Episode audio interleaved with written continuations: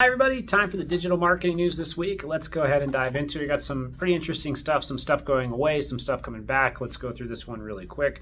So first thing is Google is partnering partnering with GoDaddy to help e-commerce merchants. So like we saw with Shopify and like we saw with WooCommerce where they were able to plug directly into Google to get products directly into Google. Now Google seems to have inked that same deal with GoDaddy. So GoDaddy now has the ability to get their ecom products pushed into Google Shopping, search, and image search, which is a good benefit for them.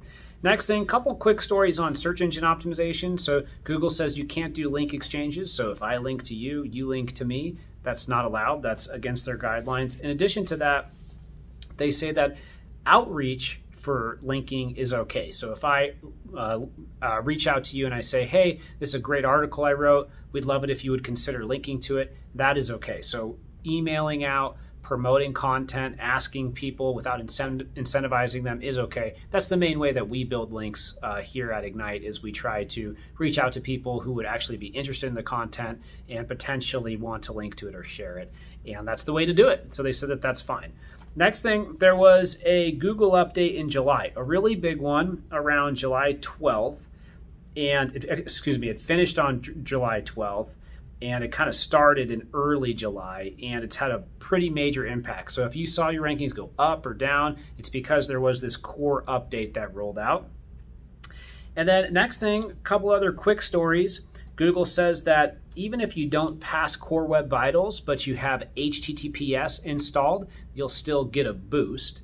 And they also said don't link to all your pages from all your pages. So if you have a whole bunch of links um, from one page of your site going to all your pages on the rest of your site, don't do that because if you do that, there's going to be too many internal links.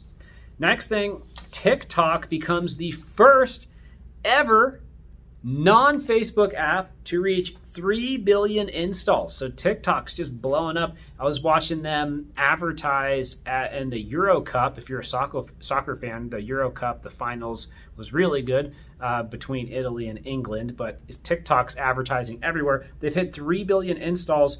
They're growing like crazy. Uh, TikTok has completely taken off. Next thing, Clubhouse launches messaging channel for in-room conversations. It's called Back Channel. So in Clubhouse, Clubhouse, this audio-only kind of app that uh, quickly all these other platforms created versions of, such as Facebook and Twitter. Um, they created their own versions of Clubhouse. Everybody kind of cloned Clubhouse. I wonder how it's doing now. But they've made Back Channel, which is an in room messaging platform so you can talk to other people in the room.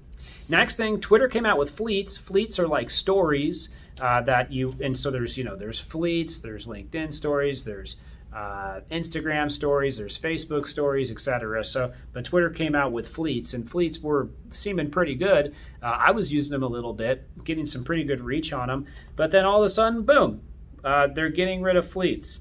Uh, this past week, Twitter announced via Twitter that fleets will no longer be no longer on August 3rd. They said, "We're sorry" or "You're welcome." The tweet said something like that. I don't know. Next thing, Instagram has auto captions that are on the way. So Instagram auto captions are coming up.